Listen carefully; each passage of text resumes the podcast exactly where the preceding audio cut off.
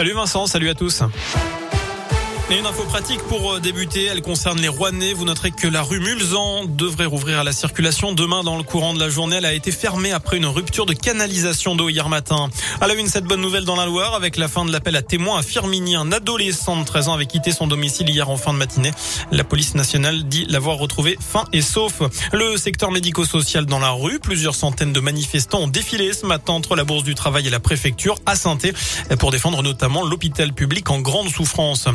Rassemblement en début d'après-midi devant le bâtiment AB de l'hôpital Nord. Les manipulateurs radio du CHU et de l'Institut de cancérologie sont en grève ce mardi. C'est pour dénoncer des manques d'effectifs. Le Sénat examine le projet de loi sur le pass vaccinal ce mardi, mais aussi demain.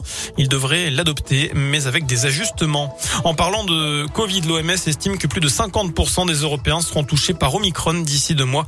L'Organisation mondiale de la santé qui s'inquiète d'un raz-de-marée de variants. Il présente, je cite, des mutations lui permettant d'adhérer plus facilement aux cellules humaines et pouvant infecter même les personnes qui ont été préalablement infectées ou vaccinées. J-1 avant les soldes d'hiver, coup d'envoi demain de 4 semaines de réduction. Une édition forcément perturbée par le contexte sanitaire, mais les commerçants se préparent quand même. C'est même l'heure des tout derniers préparatifs, notamment pour Pauline Nguyen qui dirige une boutique de chaussures JM Weston dans la région.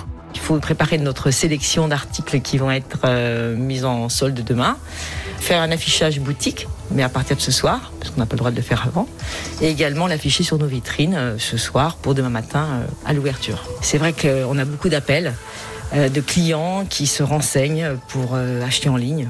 Est-ce qu'ils ont peur de se déplacer en boutique à cause de l'affluence? Donc c'est vrai que ça freine un petit peu quand même le flux des clients.